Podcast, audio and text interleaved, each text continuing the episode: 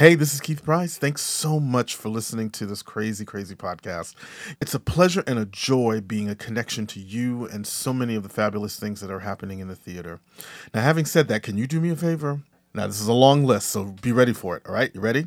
Will you like Keith Price's Curtain Call on Facebook? Will you follow Keith Price Curtain Call on Instagram? Will you go to at K P Curtain Call on Twitter? Will you subscribe to Keith Price Curtain Call on YouTube page? Now, once you do all of that, go back and tell all of your friends, especially the ones that love theater, they got to do the same thing. Now, if you're also loving the show, if you're on iTunes and Google Play Music, can you please leave a review as well? It seems that in this crazy world of podcasting, having great content is not enough. Clearly. You also need that social media love too. So if you're enjoying the podcast, show me a little social media love, and thanks for listening. Ooh, you are listening to Keith Price's Curtain Call.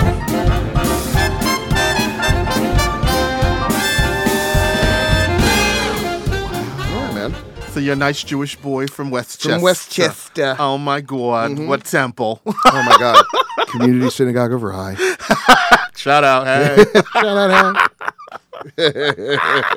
We got a big holiday coming up. We got to get I our know. stuff together. Oh, my God. I got to take off shows, you know. Oh, oh. You know, I got to go to How shul. Hard is that in a, in the middle of a Broadway run? It's what, like, to do, like to, to go to shul? Well, to do any of that stuff. Oh, like, to, you, how hard is it to be an observant Jew on it's, Broadway? You know, it's fun. It's actually better because, like, as, well, at this point, it's good because we're in the run and I could take the shows off. Right. So I could be pious. But, you know what I mean? Like, I could actually go to shul and, like, It's repent. About my religion. Exactly. But, like, yeah, normally it's, it could be tough. Like, if I'm in rehearsals during the holidays, mm-hmm. oh, do I get those phone calls where it's like, oh, we just we just wanted you home. And then it's like, oh, here it comes. Good here it Jewish comes. Guilt. We just wish that you would just, if there was any way that you could get out of rehearsal. oh. And then my heart just sinks, and then I feel horrible. So yeah. There are moments when I have been actually here in town and I couldn't do it, or yeah. I was, you know, away and on a gig and couldn't get home. But for the most part, I try to make it work as much as I can. Wow. Yeah. Who knew that they're close? I mean, they're. I was just saying, my my parents are uh, celebrating their sixty-fifth anniversary today, wedding mm-hmm. anniversary today, and like knowing that they're you know forty miles away, or twenty-five miles away, forty minutes mm-hmm. is such a blessing in a in a Absolutely. world where like I mean, because I've had listen, if it seems all fine and good now, there were a couple years in there post Legally Blonde that where I was like going home and like I don't even know if the phone's gonna ring, wow. you know. And same, oh, you know. That means you worked on Legally Blonde with my friend Orfeh. Oh yeah, oh yeah. That that's another voice. Ooh. Forget about it. That woman. Ooh. Ooh. Tell me about it. Shout out Orfeh, girl. Mm-hmm. Where you at? That's another one that need to come behind up in here. There She's, you go. But I have to give it to them. They were her and Andy were the first two people to support me with this podcast. Oh, that's by, awesome. So I always have a special place yeah. for Miss Orfeh. Anyway. Yeah. So you know, like wow. that. Yeah. Wow. I mean, and I feel like in this just in this time we're just scratching at all kinds of things that we yeah. can talk about. So, like, with your family being so involved in, in the world of theater and mm-hmm. in the business of theater, mm-hmm. has that affected the way that you move through theater? Because, like, you have the advantage of having somebody that has a business acumen of sorts yeah. when it comes to all of this. This is very true. In front of you. Do you access them, and do you actually take the advice that they give you, or do you yes. seek out advice when it comes to the business aspect? Yeah, I think one of the one of the cool parts is that um, I tend to be now different from about ten or fifteen years ago. ten or fifteen years ago, I was definitely like the Kool-Aid drinker where mm-hmm. I was like, I was like, yeah, we're going to make it a thing and, mm-hmm. and we're going to do it and we're going to run fun. for fifteen years. Yeah. I'm like, yes, I'm going to make it. And then you kind of like, yeah. you because I have yet to have a hit on Broadway. I've had success in Legally Blonde oh. in terms of like, you know, it, it's been running and the Lord willing, it will continue to run out there in the world. And it's one of those shows that I understand is like constantly, constantly done. being done. Yeah, yeah, yeah. Constantly and, being and done. And so like having that as kind of mailbox money for me mm-hmm. is the blessing that I never expected to have come. And I right. and I am so thankful for Larry and Nell and Alex Lacamoire too, because yeah. Alex went to In the Heights Uh, to give up Legally Blonde. He called me and he was like, can you take over Blonde? Because I got to do this thing with Lynn. Yeah. And I was like, absolutely. I mean, no, because I had heard yeah. by then. And I was like, you got to go, you got to do that, you know. So um, so that's the blessing, that that's the gift that keeps on giving. But, but from that time, um, it was tricky because it didn't make a lot of money on Broadway. In fact, we closed in a in a deficit. And so I made the money on the tour. And that was even after the big M T V yeah, thing? Yeah, yeah, yeah. Yeah, so we did not make a lot of money.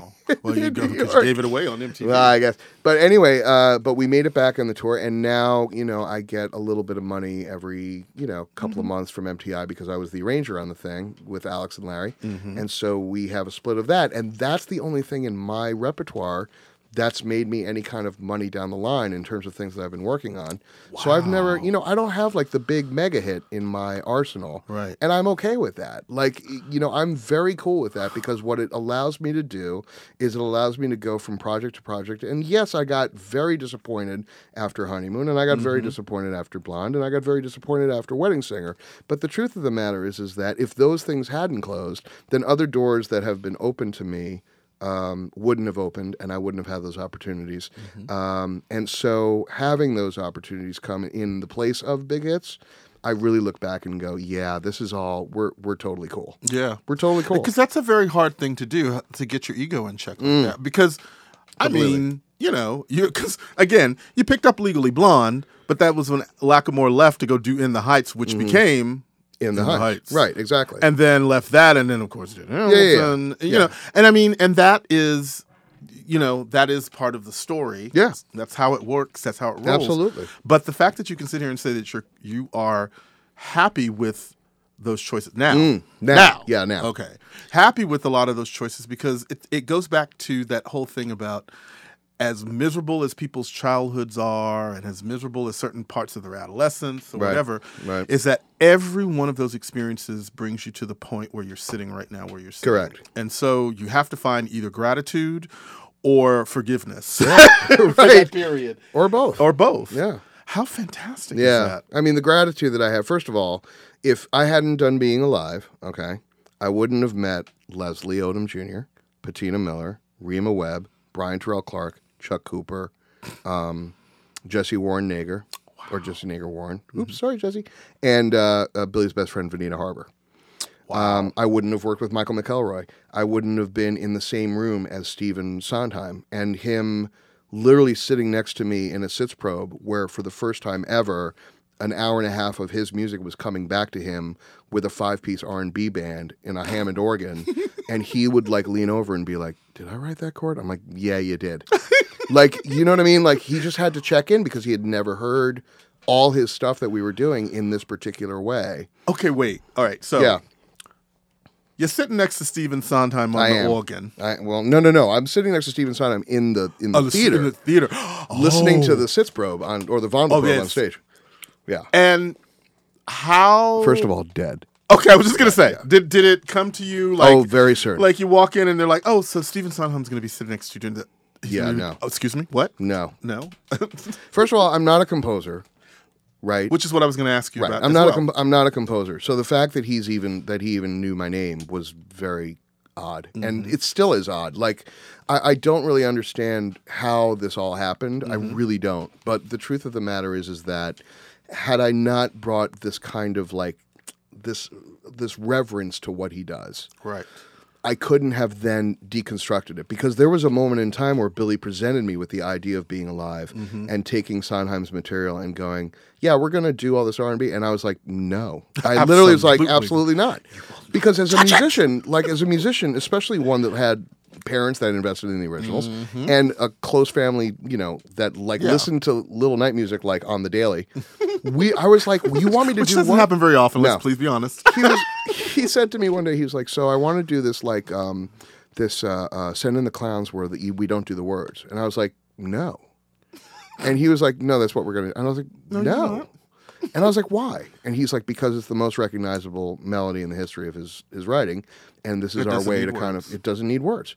Because it's just all going to be about the emotion of the moment. And literally I had to stop myself from saying no and say, okay, yeah.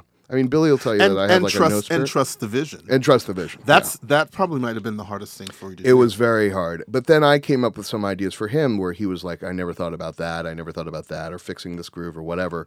But, you know, each one of these things that we treated, we treated with the respect of the original and then kind of took a spin on it mm-hmm. so that Sondheim didn't feel like we were taking it completely off the beaten path and trashing it, but really kind of taking what was there originally and putting a spin in it, you know, having a guy saying, losing losing my mind, writing a letter home to his wife from a war zone was part of the conceit. Wow. You know, or the same woman who then gets the flag mm-hmm. uh, when he dies, you know, singing Losing My Mind on the other side of it. You know what I mean? So it's like Ooh. all of that stuff was very kind of like emotional for him. Uh-huh. It was emotional for us because there we are sitting with the man.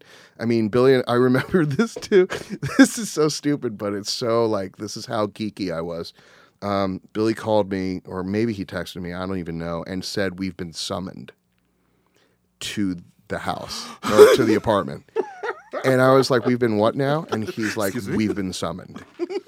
Steve's got notes. What? And I have in my possession, I have in my possession a fifty-five minute, don't you think I did not take that tape recorder with the cassette to the house, Casa de Sondheim, and press record. I just sat.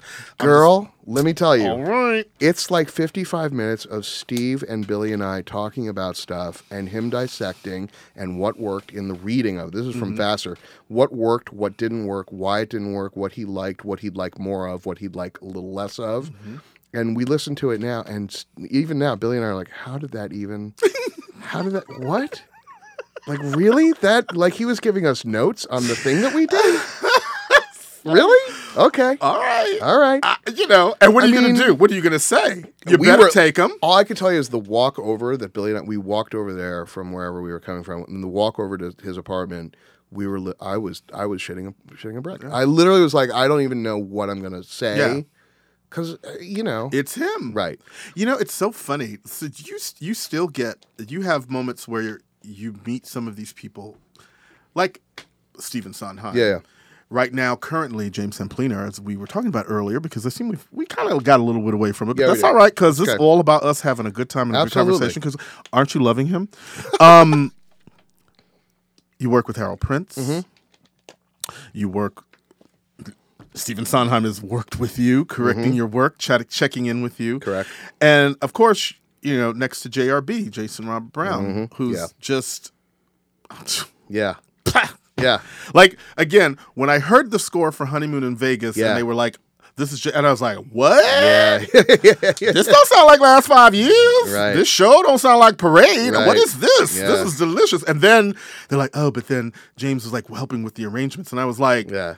oh, oh. And then, of course, it wasn't until Rob McClure did his one-person show that yeah. I that I got, like, the sense of who right. you were. Right. And I was just like, this This is like one little groovy-ass white boy. No. We got another one rolling around here. I love when that no, happens. Thanks. I love when that happens. Yeah. And what's so great is, would you do you still have like a moment of, I got to pinch myself sometimes? Oh, God, yeah. Oh, my God. The other night, and I, I'm sorry I keep doing this, but this is the this is the show that this is where this is going to happen. This is where it's okay, yeah. No, but, but I mean, Prince of Broadway is the yes. show where what I'm about to tell you is the show that this is only going to happen there. Uh-huh.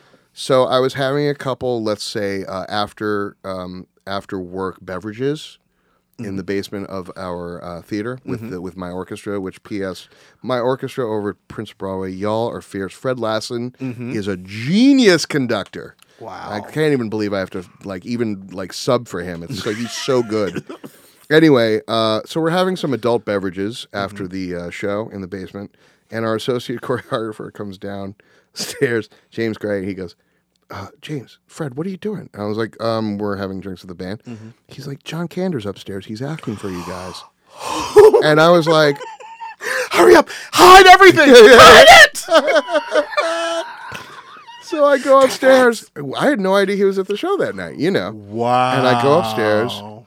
And Kander gives me a huge hug. And he's like, God, you guys sound so, so great. And he just wanted to congratulate us and and tell us about how great he thought the band sounded mm-hmm. and the, the textures that all the orchestrators got, mm-hmm. especially his stuff, which is yeah. really, it's well, you know, sold yes. in the show. And so, you know, he just wanted to kind of like say, thanks, you know. And I I couldn't speak. I mean, uh, you know, it's John Kander. Like, I mean, hi.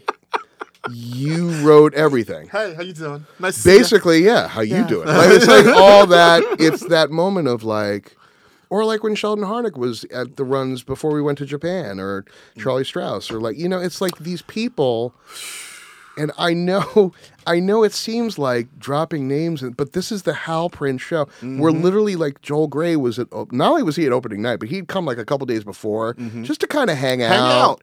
That's you know, and you're like, that's when you're pinching yourself yeah. and you're going, like, I know it's cliche now to say the room where it happens because of Lynn and Hamilton, but like truly the whole idea of being able to be anywhere near these people, mm-hmm. if you had told me that fifteen years ago, yeah, not even twenty or twenty-five, fifteen years ago, if you told me that this was going to be this, no way, yeah. no way, because I'm not, I'm not trained in the musical theater arts. You know, mm-hmm. I'm a musician, and I and I like to be a musician, someone who's flexible in various forms of music, classical, jazz, pop rock, you know, all of it, gospel, everything. Right. Even some country every now and again. Yeah. Um, I don't want any letters. Um, no because we had point... bluegrass on Broadway last season. See, so that's stop. What I'm saying. Right, yes. exactly. Uh, uh, so the point is, is that I consider myself a musician first and a theater lover second. So like the theater for me is an extension of the musical abilities that I kind of have honed over the years. And it allows me to kind of dig a little deeper in terms of an emotional connection. But primarily I think of myself as a musician first. So to have people at those things, it is a pinch myself every single time somebody wow. comes because I, I don't know that I feel like I belong in this room, but because I'm in this room, I feel like I belong. Does that ma- does that make sense? Can I just tell you right now that I I feel like you and I have that energy in in, in, yeah. the, in the same respect. I mm. mean, I I am not a musician. I'm a comedian and I'm an actor and I'm right. you know and I interview people that I love. Um, and I have those same moments whenever there's someone like you sitting across from me. Like, mm. you know, I talk about, you know, my most recent interview that I did with Sheldon Harnick mm. and his wife Marjorie oh, God. At their house. How lovely are they? Oh. Like the best. Go back and listen to that interview, bitches. Oh. Or the clips, whatever makes you happy. I don't know if you have the time. But But I, I, it's like almost every opportunity for me. Right. I always, you know, you you grew up in Westchester, yeah. so this this is basically like your backyard. It New is York City's your backyard, completely. I was born in Brooklyn, but we moved to Texas when I was a kid, mm. and so, you know, that sense of longing that I remember having about wanting to come back to New York and mm. be a part of the scene, and mm. I'm not sure how I was going to fit in, and then I moved here, and then all these different things happened when I got here, and right. I was on the radio, and I did these, and there has not been any more thrills in my life. That, uh, like, almost every experience that I have when I get to do stuff with this podcast, primarily now because it's just me, is almost a pinch yourself moment. Yeah, that's cool, man. That's almost a pinch yourself that's moment. That's the best. And and the best part for me is because I get to enjoy everything about yeah. the theater. Like, I mean, your focus is music, but you and you have to kind of stay in that because that's your job. Yeah, yeah. But like, you know, you worked with William Ivy Long, mm-hmm. six-time Tony Award winning mm-hmm. costume designer, and it ain't the first time. And it's not the first time. Nope. You know, you have Harold Prince, basically yeah. as your boss. Yep, like that's huge. Yeah, he you make, know, he makes fun of the fact that I wear cargo shorts to the theater. He's only seen me in cargo shorts. Yeah, and then I showed up in opening night in a suit, and he was very confused. He was like, "I don't understand. I don't know. Who I don't. This is. I don't know who this Who's is." This? He was really funny. Who is this man? James? eighty-nine, right? eighty-nine-year-old Hal Prince, like making fun of my cargo shorts. Okay, God bless him. But do you know what, what I mean? Story is that? You know. Can you right. imagine? It's dumb. It's it's the craziest it's thing. It's like to have Sheldon Harnick tell me I asked a great question. I right. almost I almost peed on this couch, and that right. would not have been good. Right. That terrible choice. Bad choice. But Bad it life choice. So wild. So I, I mean, I I I, I totally get that. Mm-hmm. Because in your mind, you're just doing you. You're just being yeah, you. Yeah, it's like my thing with Jason. You know, it's funny because we were we're two completely different uh, personalities, you know? But at the same time, pianistically, we're very, very close. Like, it's it's like, um, you know those Venn diagrams, you know, where circles intersect? Well, I'm like the jazz rock thing. He's like the rock blues thing, you know? Yeah. And so because and we that... intersect in the middle, right. but we have such a love for, like, the most obscure music. And like we'll talk, we'll have these really heady discussions sometimes about like, you know, Charles Ives or mm-hmm. or like really heady stuff. And you think, well, what, that does that's not legit. But if you think about Jason's music and the influences that come in, right, it's not just one thing. So your thing about Honeymoon, when you said to yourself, "Wait, I don't understand," that actually is probably the closest to like Jason Robert Brown, the person.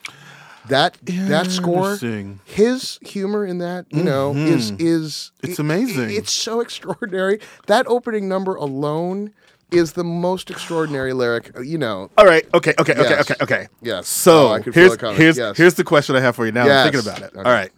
So one of the stories that Rob always tells, Rob McClure always mm. talks about, is that moment when he like comes up from the stage. Yes, with the umbrella. Dun, dun, yeah, yeah. And he opens up the umbrella, right. and there's Stephen Sondheim on yes. the on the ding. Yep.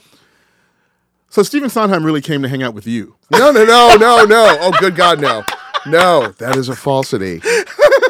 Illegal. Illegal. Sure, sure. That's not true. Jason Robert came, Brown. No, you know, he actually came, you know, he's he's known Jason way longer than he's yeah. known me. So he actually came to see, he's such a huge fan of Jason's. And to be honest. And a huge from, fan of theater. And a huge fan of theater. But like, evidently, some friends of mine who I guess, I guess the swings were out in the audience because mm-hmm. they knew that he was there mm-hmm. and they were watching him like really. So every time there's like a, just like Jay-Z and Beyonce, I will make her my fiance, his little hands clapped. He like was just so happy. Like, he was just so happy about the rhymes. Yes. And all of the stuff that was happening. Like, every time a every good one came, moment. you know, oh. like the the, the uh, saddlebags, like, he was like, yes. He was like, oh, my God, it's so good. So he would clap his hands, like, every time. So the truth of the matter is, is that, evidently, Rob told me later on that, like, um, uh, Sondheim will get in the car to go up to his place in, in the country. And turn on I Love Betsy because he still feels like it's the greatest opening number in the last forty years. I will he was not like, argue with you. It's like, so, you know, but the thing is, is that for me, the, the collaborations that I have with Jason are great now because I understand the kind of level at which uh, uh, he operates, which then allows me to kind of up my game a little bit. And I also love interpreting his stuff, which makes him crazy because like there'll be stuff on the page and I'll do it for a while and then I'll like mess it up. Mm-hmm. He's like, no, no, no, go back. And I'm like, no, I don't really want to do that. And then we'll like have an argument and then we're done. Do you know what I mean? And then like, so a lot of the honeymoon score. So what happened was the honeymoon score developed over the course of the run. Mm-hmm. And then I was unavailable to do the gig after the Tonys that he was doing at Subculture. So he had to play it. And he was like, um, so you sure you can't make it? I'm like, what do you mean? He's like, I just don't want to play your book. And I was like, that's the best thing I've ever heard. Wow. That's the best thing I've ever heard, is that he said, I don't want to play your book. And that made me feel like wow. so great. So we've been we've been really kind of having a great time the last couple of years. And and it's such a great, he's such a great person to have in my corner and vice versa. I love being in his side mm-hmm. and kind of supporting what he's trying to do. And Um, I really believe in the in the work that he makes. Um, you know, I was really sad, obviously, about Bridges. Mm-hmm. I was super sad about Honeymoon. Um, someday he'll get his due, and oh, it'll we, be. You got a couple of Tonys, so you know, it, but it, I know. mean, like, but like that full on. That full it's on. Not since Parade and and the thirteen. Yeah. You know? Someday it'll it, where the gross majority of people will start to really understand the genius that's there, and yeah. and um, I, you know, it's it's just a pr- a privilege to be able to to work with him and, and the team that he has. You know, whether it's uh, you know his drummer Jamie Eblin, who's on Prince of Broadway with me, or Randy Landau, who's on the gig. I've worked with Gary Seeger, his guitarist for twenty years, forever, and so those people in his camp and I have done a lot of music making together, and that's been a real, real special relationship that's Gosh. developed over the last four years, five years. Fabulous. Mm-hmm. Well, I have got to let this man go because you know what? He does have calls soon. I got to go to my theater. He's got to get to the theater. Yes. You can. I got to tickle those keys. Tickle them keys and, and keep that band under control. How yeah, you doing? Oh. With the amazing, amazing show, The Prince of, Bro- or Prince of Broadway, happening at the Samuel J. Friedman Theater here in New York City under the auspices of the Manhattan Theater Club. And again, I cannot recommend the show itself to you if you are a theater lover because you already know it's fierce. If you are somebody who's thinking about loving some theater and not really sure where you should start, this is the perfect show. It's like, I hate to call it Musicals one oh one, but it is like absolutely the best survey course ever. I said this to you before, mm. that it's like the best survey course for anybody that has any general interest in theater, or if you are a tourist coming and you want to get your Broadway experience, but you don't want to commit to a full show in terms of like a character ride and journey. This show is going to give you absolutely everything. And you're getting not only like some of the best pieces on Broadway, you're getting some of the best talent on Broadway. Agreed. And that is from the, this is one of those shows that from the very, very, very top all the way down to the very bottom, everybody is bringing one hundred sixty thousand percent. And it shows in every performance. I've been lucky to see it twice, and I'm going to try to get one more time in before it's done because three is always a charm for me. and, you know, do it. Come to New York City. Come see Prince of Broadway. Yeah. Get you um, the soul of Richard Rodgers. Yes, please. Don't be mad at the Honeymoon in Vegas, because that shit is cute. Thank that you. Is a very, very cute score. She's cute. That sh- that sure She's is cute. cute. Yeah, she sure. is very, very cute. And at the same time, you are, you know, you get to spend some time with James Sampliner. Like there you I go. Did. There you go. So, James, thank you so much. Thank you, this was Keith. Awesome. This Pleasure. Was so awesome. Let's do it again. Moment. We're going to do it every time. Which, what, what you got coming up after this? That's what I need to ask you before oh, we go. Okay. Well, um, let's see. I have some irons in the fire. Mm-hmm. Billy and I are working on a couple projects, none of which I could talk about. I know. But let's put it this way. They are long form, mm-hmm. and uh, we're definitely looking for uh, a break in, you know, once he kind of gets into the, the routine of Kinky again. Right, because he's going back, he's into going back in. Is right. it next month? Month after? Yeah, the end of this month. End of this month? Yeah, end of September. Well, end of well, September. September, yeah. yeah, yeah. Um, well, it'll be this month by the time they hear it. Exactly. So the end of this month, he goes back into Kinky. He and so when Right. So when he goes back in, we'll have time to kind of get together during the days and, and, and start to write our, our next project. Project or two, uh-huh. um, and then I'm working with Titus Burgess. I don't know if you know this about me. I love me some Titus Burgess. Yeah. Y'all are doing his um, The Preacher's Wife, right? I am. I'm music supervising and orchestrating The Preacher's Wife. Uh, that he's which, writing. That he is writing the music and lyrics, and let me tell you something. Y'all ain't ready. All right. Because if you think it's going to be a gospel hootenanny for two and a half hours, boy, do you have something else coming.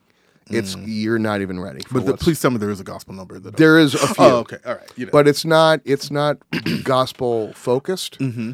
It's musical theater focused. And Good. If you think you're ready, you have no idea what he's capable of. Because it's all about the I Want song right now, honey. Right, and the I, I Want, want song, an eleven, honey. The eleven o'clock number. The eleven he just wrote, and it's fierce. The I Want we've had for a little bit, and mm-hmm. that is ridiculous.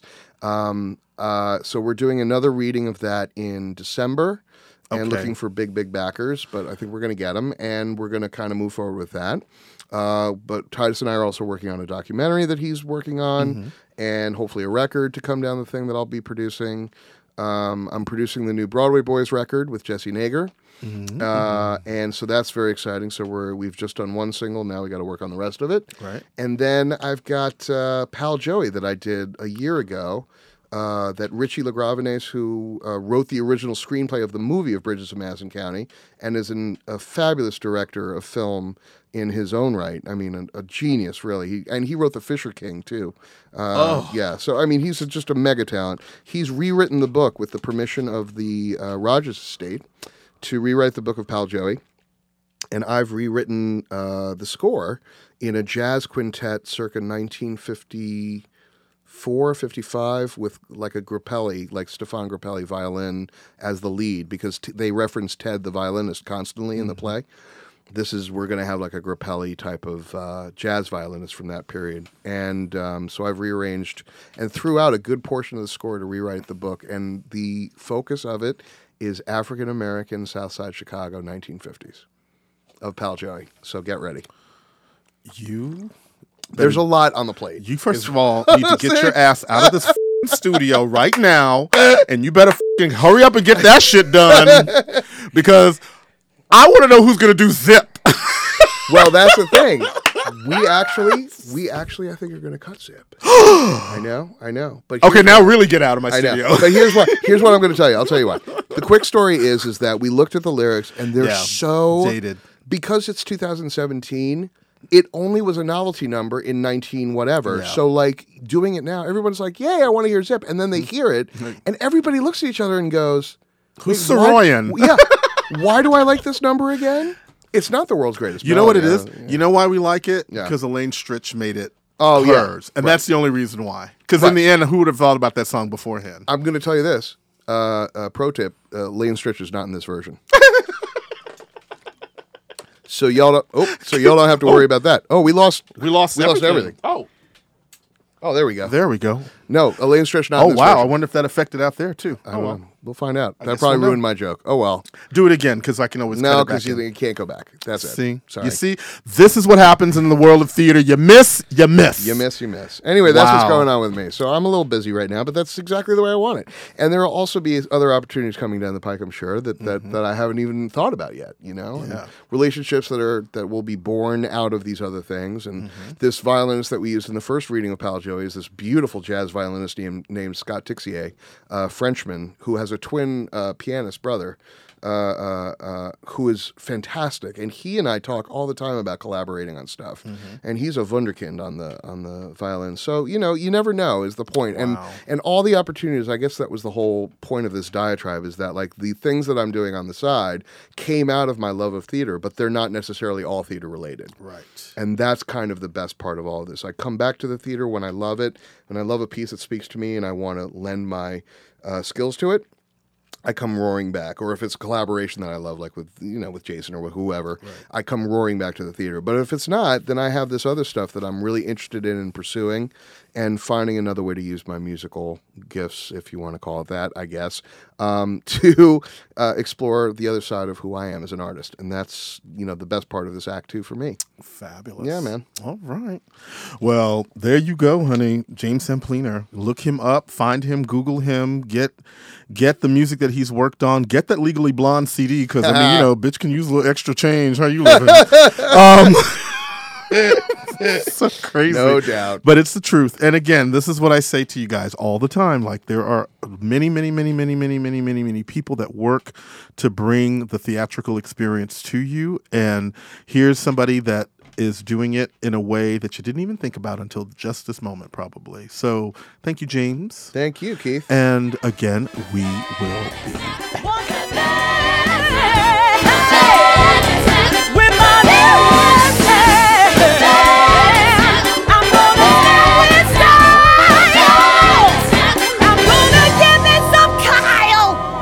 Paulette, did I leave my stylus?